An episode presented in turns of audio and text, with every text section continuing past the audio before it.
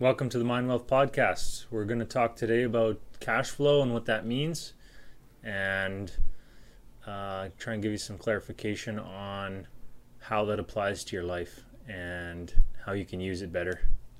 Hmm. All right. So, this idea of cash flow, um, we've talked about a whole bunch of different times throughout different videos, but we haven't like gone in depth about what it really means. So, I wanted um, to have a discussion starting with Alan because he's always talking about cash flow. Um, what does a cash flow mean to people, like as as a, a, regular employee type person or uh, as a business o- owner? Uh, what does cash flow mean?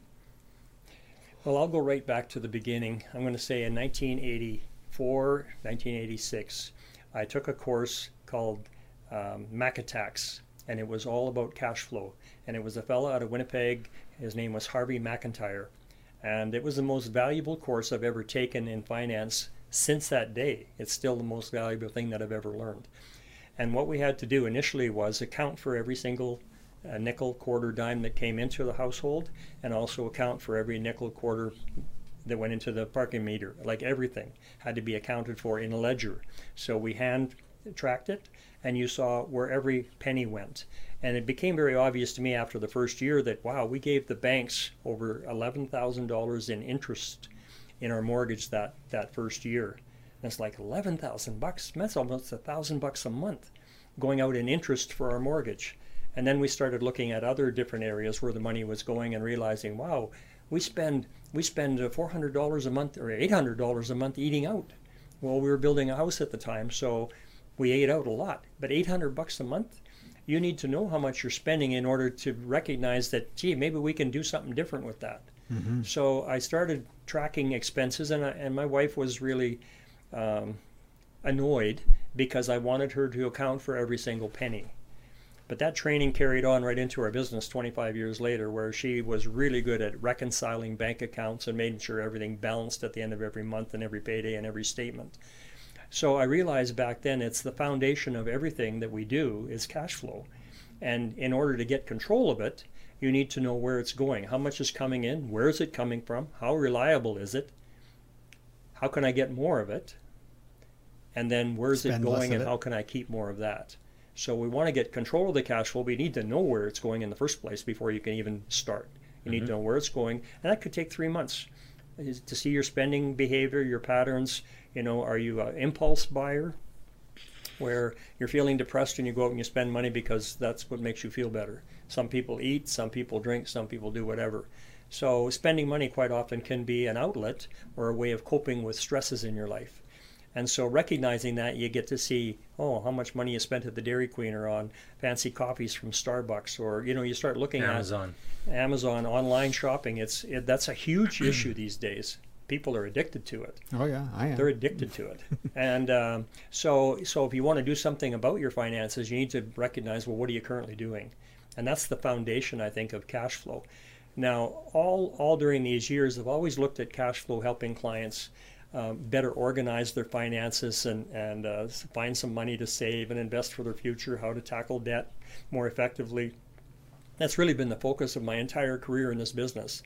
And uh, I'd have to say that there's not a lot of other people that poke their noses into helping people get their tax returns done and finding the right receipts and making sure they structure their affairs to be most beneficial where they pay the least amount of income tax. And we, we have a legal right to do that, to reduce the amount of taxes we're legally obliged to pay. And so that's part of what I do as well. How can we pay less tax? Well, if we structure our affairs a little bit differently, we can actually have a tax deduction instead of an expense. If you borrow for investment purposes or into real estate or a business, you can actually deduct the interest. Now, ironically, most of us will go out and we'll finance and borrow for consumable stuff, stuff that's dropping in value, could be your vehicles or big screen TVs or a holiday or a snowmobile or anything. We have no problem financing that, but show me the average person that's quite comfortable going out and borrowing $50,000 to invest. Not not not very many people are keen on doing that. That would be the main reason why you should. Why? Because then you're creating another source of income with your money. So you're borrowing it, but you're also uh, putting it to work to create a supplemental income for you. Mm-hmm. So you don't have to work. The money or your investment is working for you. That's a novel idea. Why don't we do that with all of our investments? And back in 2009, 2008, that's exactly what I did. I had all my, my clients, they lost some of them 15% down to 30% over nine months of 2008. We recovered that money, and the first thing we did was pull to the sidelines and set that money aside to, in cash to figure out, well, what are we going to do different going forward? We're not going to go back and start doing the same things over again. So the question comes up well, what do people want in retirement? Well, they want income. They want $5,000 a month, $10,000 a month, 3,500 a month. They want income. Where's that income going to come from? Well, we're going to get some from old age pension, some from the Canada Pension Plan, some from maybe your company pension, some from your RSPs, some from your tax free savings, some from a part time job. We want to create supplemental sources or, or um, a diversity of income sources. So you've got it coming from different places. And of course, our family has been involved in uh, Airbnbs or renting our basement suite out as a supplemental source of income for our home. And that's what we should be looking at. So when I started reallocating the money back into investments for all my clients, we only chose investments that generated monthly income streams. So I could tell my client every month how much income their portfolio was generating so when they got to the point down the road at age 50, 55, 60, 65, I could tell them exactly how much money their portfolio would provide them in income because that's what we want to know. Not accumulating a million dollars or which is the pie in the sky uh, trying to save a bunch of money with a whole bunch of factors that we have no control over, which is what most people are doing. They have no control over the taxes, inflation, stock market crashes, economic downturns, a disease like COVID that's hit us and affected us financially, get get laid off from your job, become disabled, uh, have a critical illness where you got where you you know terminally possibly terminally ill. Mm-hmm. All of these things have a huge impact on any future planning. So if we're building portfolios that have access to income streams, that changes everything. We know exactly where we're at at any given point in time. So I move my entire 46 million in assets into only income generating funds for my clients. What was the benefit of that? Well, those that income would generate cash every month and we would set that cash aside into a savings account, a cash account where the money would accumulate for emergencies. If they had to cash some of their RSP in, we'd have money sitting in cash at no risk. Taking profits. Obviously, this these were profits that the investments were making, so we'd set that aside in the cash account as well every month. Or let's say there was a, a major market downturn and the market went down 15%. We got cash to work with. We can go and pick up some bargains here on something that we don't have in the portfolio that we should have, that we, you know, or we got a, something, we got a small holding we want to add to it because it's doing really well. So this was a strategy that I employed, and um, I still swear by it. I think it makes so much sense. It takes away the ability from uh, clients to want to do the right thing at the right time most of them want to do the wrong thing at the worst time. Mm-hmm. And so I created a portfolio that created cash, which is opportunity money or emergency money. And I still stand by that. Again, it's access to cash. I've got money sitting in cash with no risk if I need to dip into it. Yeah. We that's need what you're cash. doing. So like that's what you know being having the appropriate amount of cash flow um, also means having the appropriate amount of money that is like available to you to take advantage of opportunities. Right. Because that could increase your cash flow even more down the road. Um, you know, be, having to pay your your mortgage payment in a traditional mortgage means that you paid them fifteen hundred bucks and then it's gone. The bank has it and you can't get it back. Right.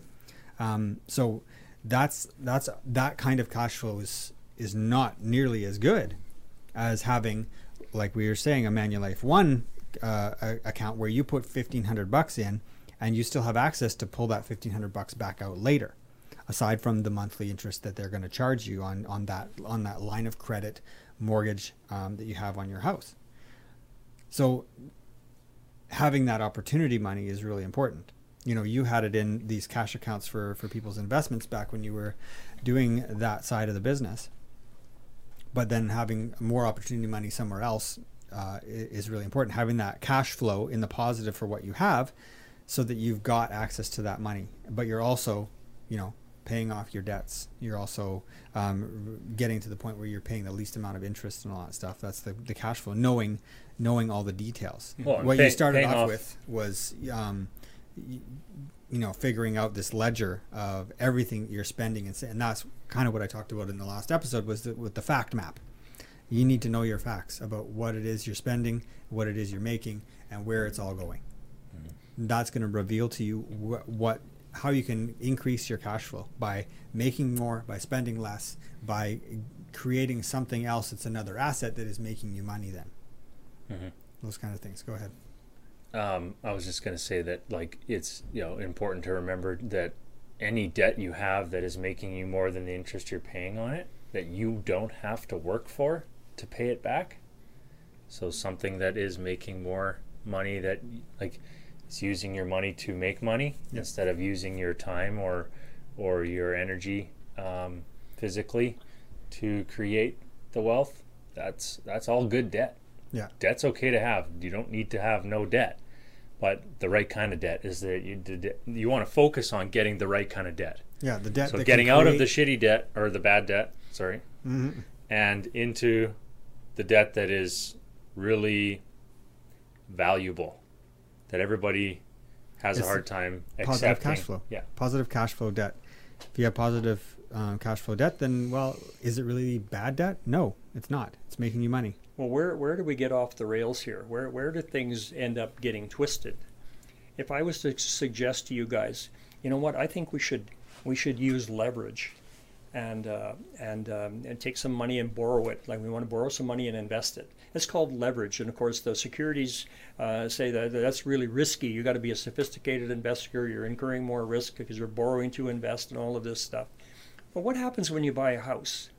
and you've got twenty thousand dollars down on a hundred and twenty thousand dollar house, you use leverage, right? You got twenty thousand bucks, but you're borrowing a hundred and twenty or a hundred. Yeah. It's leverage. Nobody's talking about all the risk that goes along with that. Oh. Well, why would that be? That it's okay to buy a house, but it's not okay to buy an investment that actually can earn you money. It's the same thing. It's Yeah, the same, we've talked same about this payment, before. same bill, everything. Yet it's one is so risky and the other one isn't. Right. Well, that's totally opposite. We should, if we started saving and investing at the start and leveraging um, into more and more, you would enjoy compounding over the course of 20, 25 years. You would see your money growing because you put some money to work early. Yeah. You didn't spend it. You know, we're taught to spend all our money, our consumables, and we make more money, we spend more, we move into a bigger house, a, you know, a nicer car, nicer clothes, we go on more holidays. We consume it. We don't make some concessions early on in our savings to put that money to work to start building some wealth for us down the road. Mhm. So why is it important to have access to, to money? Quite often, you pay your mortgage down at the bank, and then you need money to go buy a car. So you paid the bank back principal, and they've got that money available to them to lend back out to you and say, "Well, we'll give you a car loan." It's it's your own, your own money that you had in your house that you paid back to them that they're going to lend back to you and your family. And so they're they're lending the money and leveraging it and multiplying it times 10 when they lend it back out. So they're doing really well with the money. Why don't we set up our own system like becoming your own banker. Like per se that's ex- exactly what we would like to be is be our own banker. So we put the money into our own little vault our savings account our, our banking system where we can get at it when we need it without having to qualify without having to apply. No credit checks. It'll make some big long list of reasons why you want the money you know? No income verification nothing. You just you need the money you get to use it and you don't have to qualify I, I see so many places where people are locked into their mortgages. They can't get the money back until they sell the house or refinance, or they've got it into the Canada pension plan, can't get at that, or it's in a company pension plan, they can't get at that till they're 55, 60, 65 years old. That may not be appropriate for you. You might need that money because of a family emergency, because of sickness, because of uh, job loss. And if you've got all your money going in these other places where you have no access to it, what good is that? What good is it? Who cares about retirement if you got a terminal illness when you're 55? Like, who cares?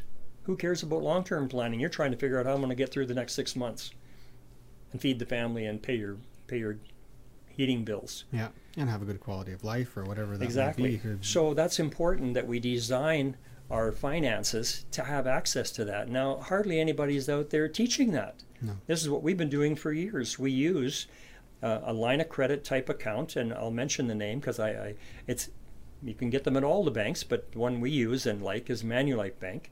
Their Manulife One product is a line of credit, and your house is the collateral.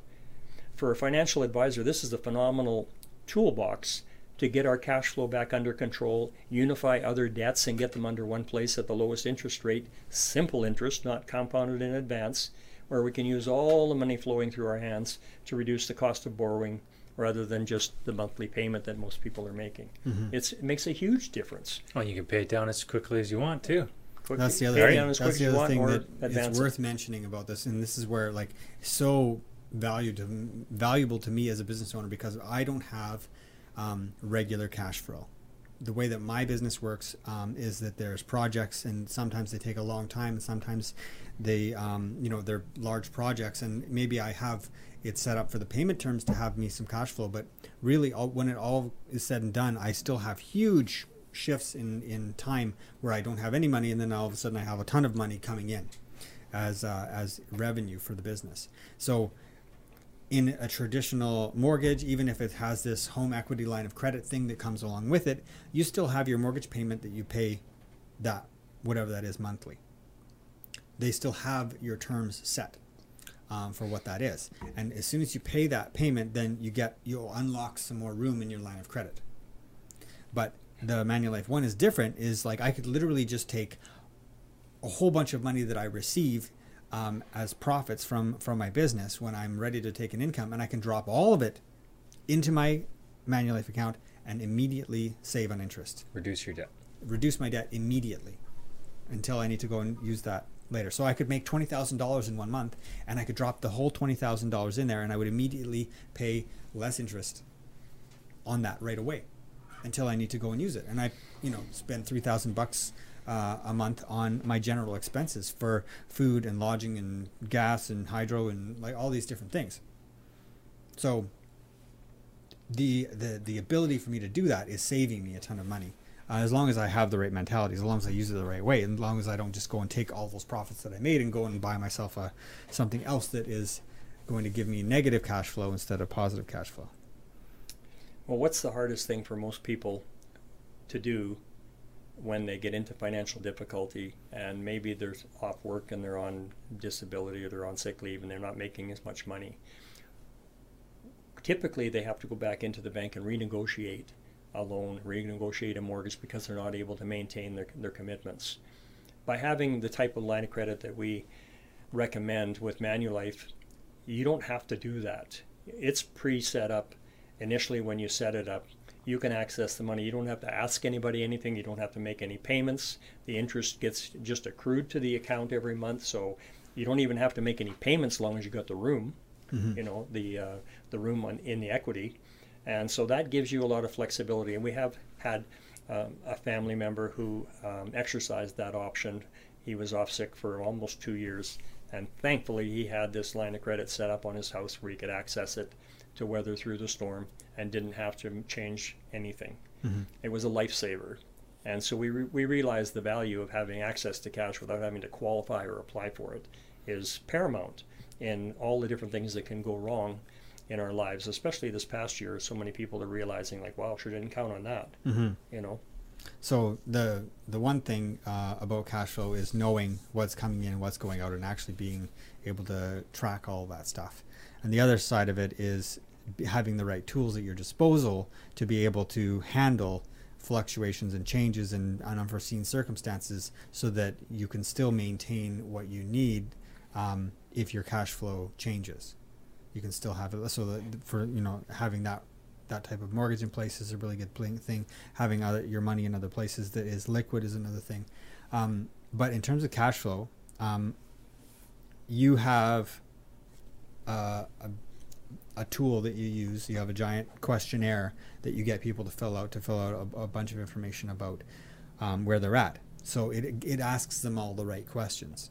So maybe we should have that. We should make that available to people. So if they're listening here, they can go to mycustombank.com um, to this episode. Um, and so this episode is going to be uh, episode four of season two, uh, and it's going to be called Cash Flow. Um, so maybe I'll, I'll make the link so that it's mycustombank.com forward slash cash flow. Mhm. and there'll be um, a, a questionnaire that you can either download or you can fill out um, online, and it'll do a whole bunch of stuff for you, give you all the right questions that you need to to know, at least to get yourself into a snapshot of um, of where you're at. Now, this is one of the things that I geek out about. Is like I took this information, I took all of these questions that you ask people, and I put them all into a spreadsheet. And I had the spreadsheet do a whole bunch of calculations for me. I call it the snapshot calculator, um, and that's something that um, Alan uses when he's talking to people on, on the phone, when he's doing a phone interview with them, yeah, or in or in person, and being able to fill this information in into the spreadsheet, and then have it give you a whole bunch more numbers. It automatically adds up a bunch of numbers. It automatically figures out what your monthly expenses are and your mon- your monthly income is and your yearly stuff and what you can expect. It- it- so it, it automatically kind of takes those numbers that you can you can find out quickly and then gives us more information on top of that. So it's kind of this extra thing that that we've created that's useful, um, and it gives you so much more information, so much more um, of a pulse on what what your cash flow is and and how you can. It, it reveals to you where you can make changes to make things better. Mhm.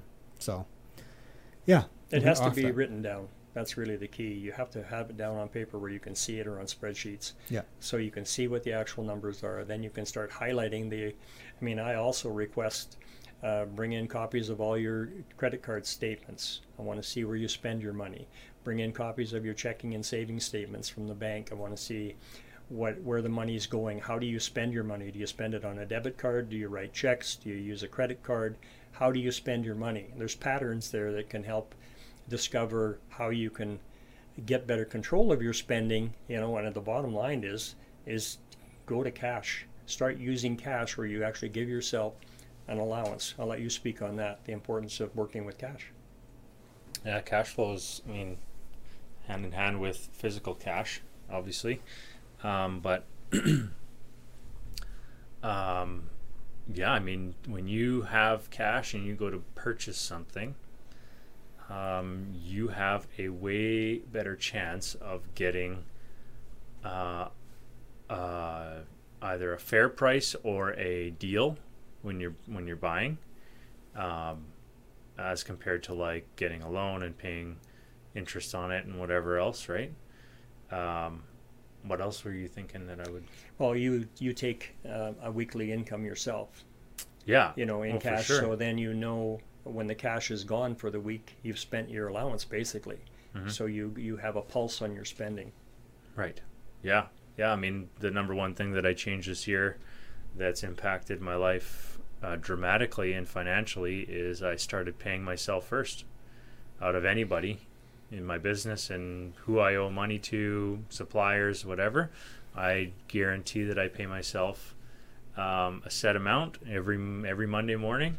I transfer it, no matter how my bank account looks, because it's shifted my mind frame of how I look at making money, and that if the king don't eat, the kingdom falls.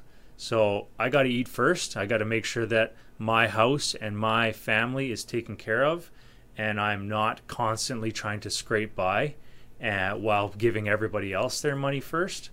Um, I want to make sure that I'm taken care of first because then it's going to relieve the pressure at home of not having enough to be able to create a lot more in my business. That's the shift that I had that has been blowing my mind for the last three and three and a half months, where um, I can't believe where I've got to in such a short amount of time, and it's been uh, really, really impactful.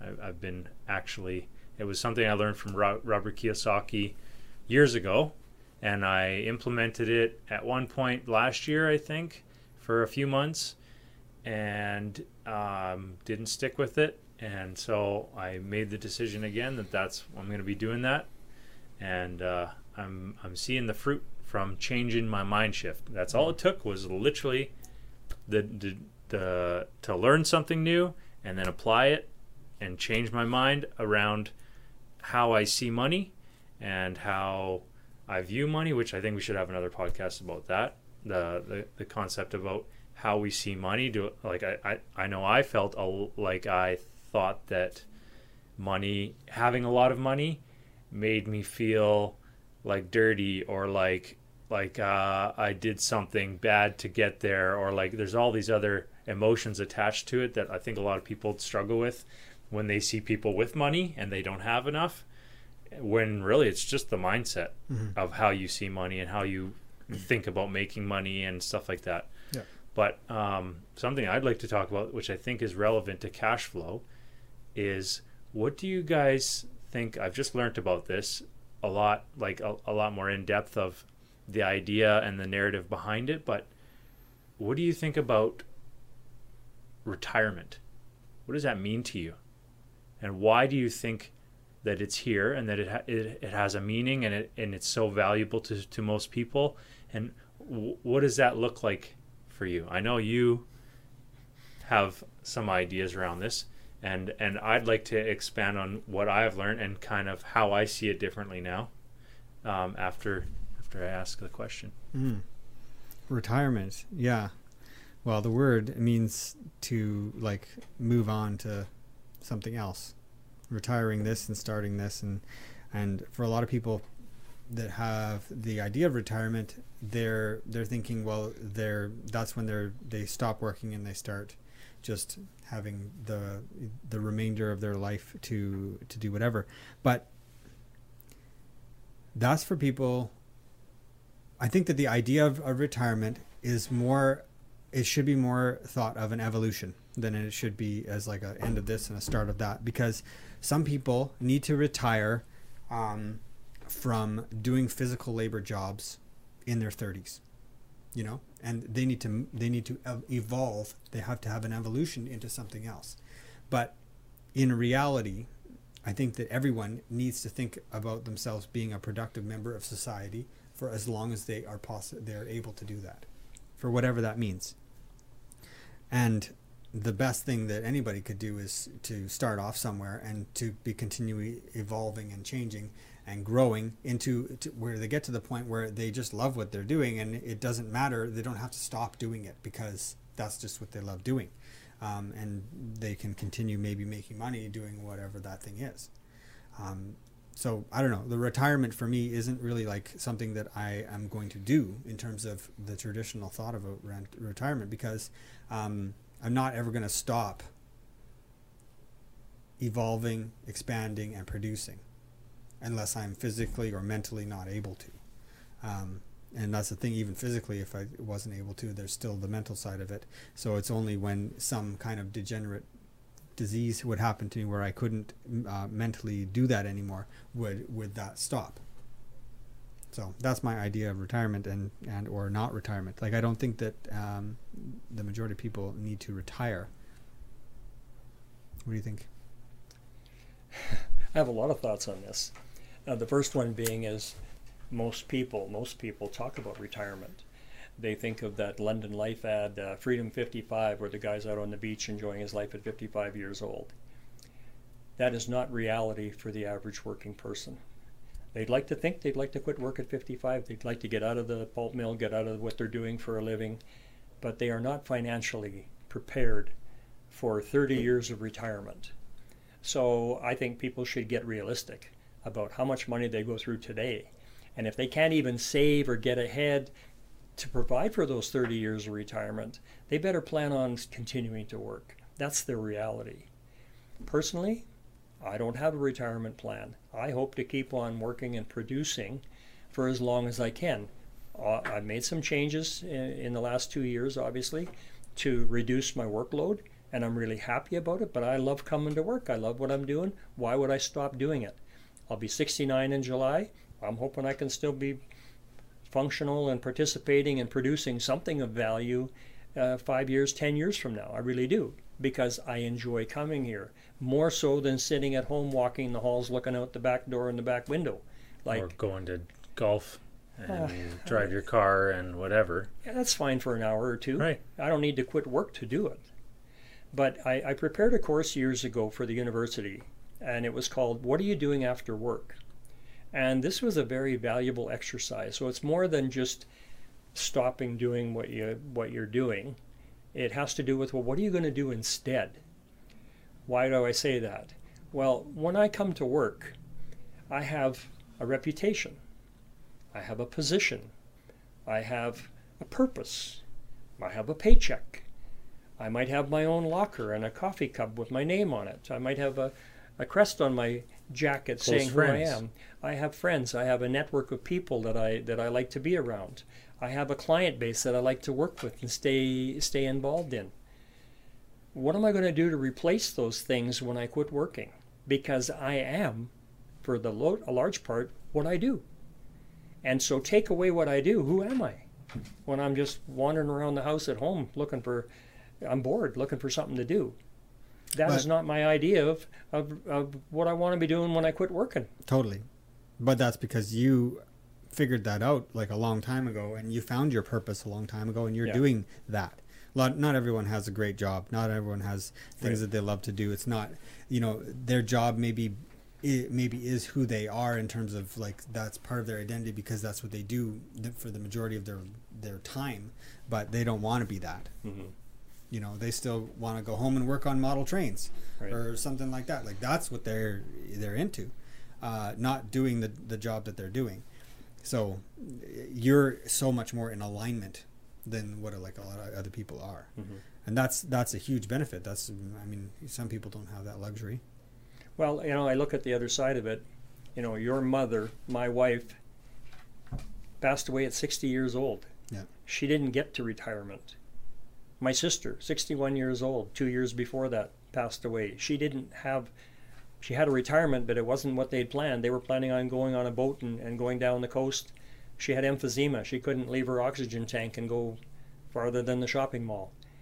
So much for retirement. How many people lives get changed because of a health issue for one of the other one of the family members or the other uh, that change everything. Thank goodness. In in my case, we had a good life.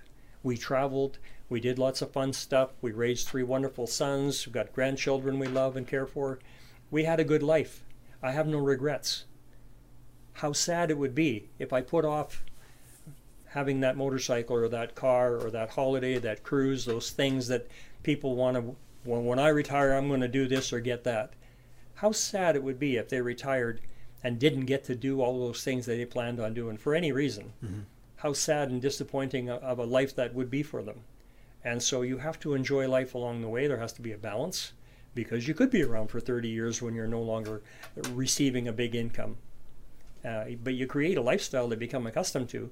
Who's going to be Who's going to be content to eat, you know, cat food and uh, and and live in a mobile home? Like that may not be everybody's idea of retirement based on what they've been used to for the previous 50 years. Yeah. So, I'm interested to hear what you're. So so it goes back to um, the narrative or the idea of where that came from. Who created retirement? The word and what it means. Where did it come from? Germany. Germany, I have no idea. Hmm. But I know that it was governments and banks that had a huge part in selling that as an idea that you need to plan for your retirement. You need to not focus on cash flow, but focus on giving us your money to build up some large sum of money for when you decide to retire at a certain age Right. so that you can live off of that large sum of money we take care of for you. Not how do you find all the investments you can that you control that you can make money off of every month that you don't have to work for Right. to create income that comes in still after you retire every month that you can Cash guarantee and count on because you created it, you control it, mm-hmm. and everything. Not this large sum of money that when you die after retirement, most people friggin' die everything within five years of retiring, and all of a sudden the government gets 52% or 49% or whatever of all your life savings that you saved up for them Right. oh man they're just so happy that you just decided that you love to you wanted to retire Yeah. and you wanted to save your money and make sure you were going to be set up perfectly fine for those last years of your life instead of enjoying Mm-hmm. some money obviously not all of it but focusing on creating income generating streams and enjoying your life throughout your life Yeah. don't wait till the end because you don't ever know when the last day is because anything can happen. Mm-hmm. So you better enjoy every single second of your life that you can to its fullest while still being responsible with the money you're you're creating, you're mm-hmm. enjoying, you're Yeah. I think that is a massive thing that needs to be looked at and shown to a lot of people because the idea, the mind behind it is really what's holding a lot of people back from making the right decisions or looking at the right things in their life to change so that they can start enjoying life now and taking control back of their own money. Yeah, that's good. So, kind of what you're saying is really that if you were to focus on cash flow right now, and you focused on cash flow from now until you were 65, then by the time you got to 65, you you wouldn't even need to work. You'd still have the cash flow uh, to do all the things you want to do, and you don't need to um, sacrifice your your life bet- between now and, and and that time. But you also don't need to have a giant stockpile of money sitting somewhere that someone else has full control over and is is totally using it for their own benefit until you start using it. Right? Until you want it. if you're focusing on cash flow, that means you're not in a system where you don't have control of your money. Yeah. When you are focusing on cash flow, that means you are in control of your money. You're learning about money. You're making sure that you are being a good steward of your own money, not allowing someone else to try and be a good steward of your money Mhm. and keep it in a good place for you. Yeah. So a good start for that is mycustombank.com forward slash cash flow. I'll make sure I have that. Um, I'll have that PDF there as well as you can fill out the online one if you want to. And uh, if you do that, um, we can give you uh, some extra information on top of that. So um, it's uh, up to you which way you want to go, but uh, we'll have that available for you. So if you want to learn how to take control of your cash flow and bring some new ideas into your life and uh, do that, give us a call, go on our website, contact us, come in and see us. We'd love to share what we've learned and uh, get you on your way. Yep. That's my passion. That keeps me coming to the office every day. Mm-hmm. You know, the best advice in the world has no value if it's not implemented. And, you know, we feel that what we've learned over the years is valuable advice. But surprisingly, a lot of people aren't asking for it because they don't know what we know. And so part of our responsibility, my responsibility going forward, is education, helping educate um, our, our families and our and our friends and our clients about an alternative way of managing their finances, which really goes against the grain of conventional financial planning, conventional banking, conventional pensions. It goes against that, and we have some alternatives to consider that we believe are one of the best kept secrets in the financial world. And unless you have an interest in trying to find out, you'll probably never know because it won't be advertised on TV. However, we know that the wealthiest people in the country in North America are using different strategies than what the average person is using. They're paying less income taxes, they're living off of loans, they're, uh, they've got income generating investments, and they protect their wealth with insurance. One of the foundational things that they use is protecting all that they've built and all that they've saved by having it insured. Who talks about that? Mm-hmm. We talk about mortgage insurance and you know different types of insurance, but how about protecting your assets, protecting your income, protecting all that you built your whole life? Very few people overlook. They, most people overlook that, and that's another area that we've discovered just in the last eight years, uh, where you can put some of your family's wealth to actually store it, tax protected, tax free, and be able to pass it on to your kids and your grandchildren tax free with no reporting to the government. I mean, it's a wonderful tool, but it's one of the best kept secrets in the in the insurance business as well as in the investment world. But the wealthy are using it, and we know about it. Mm-hmm. All right. That's the end of our cash flow episode. Thank you for listening. Time to start thinking wealthy.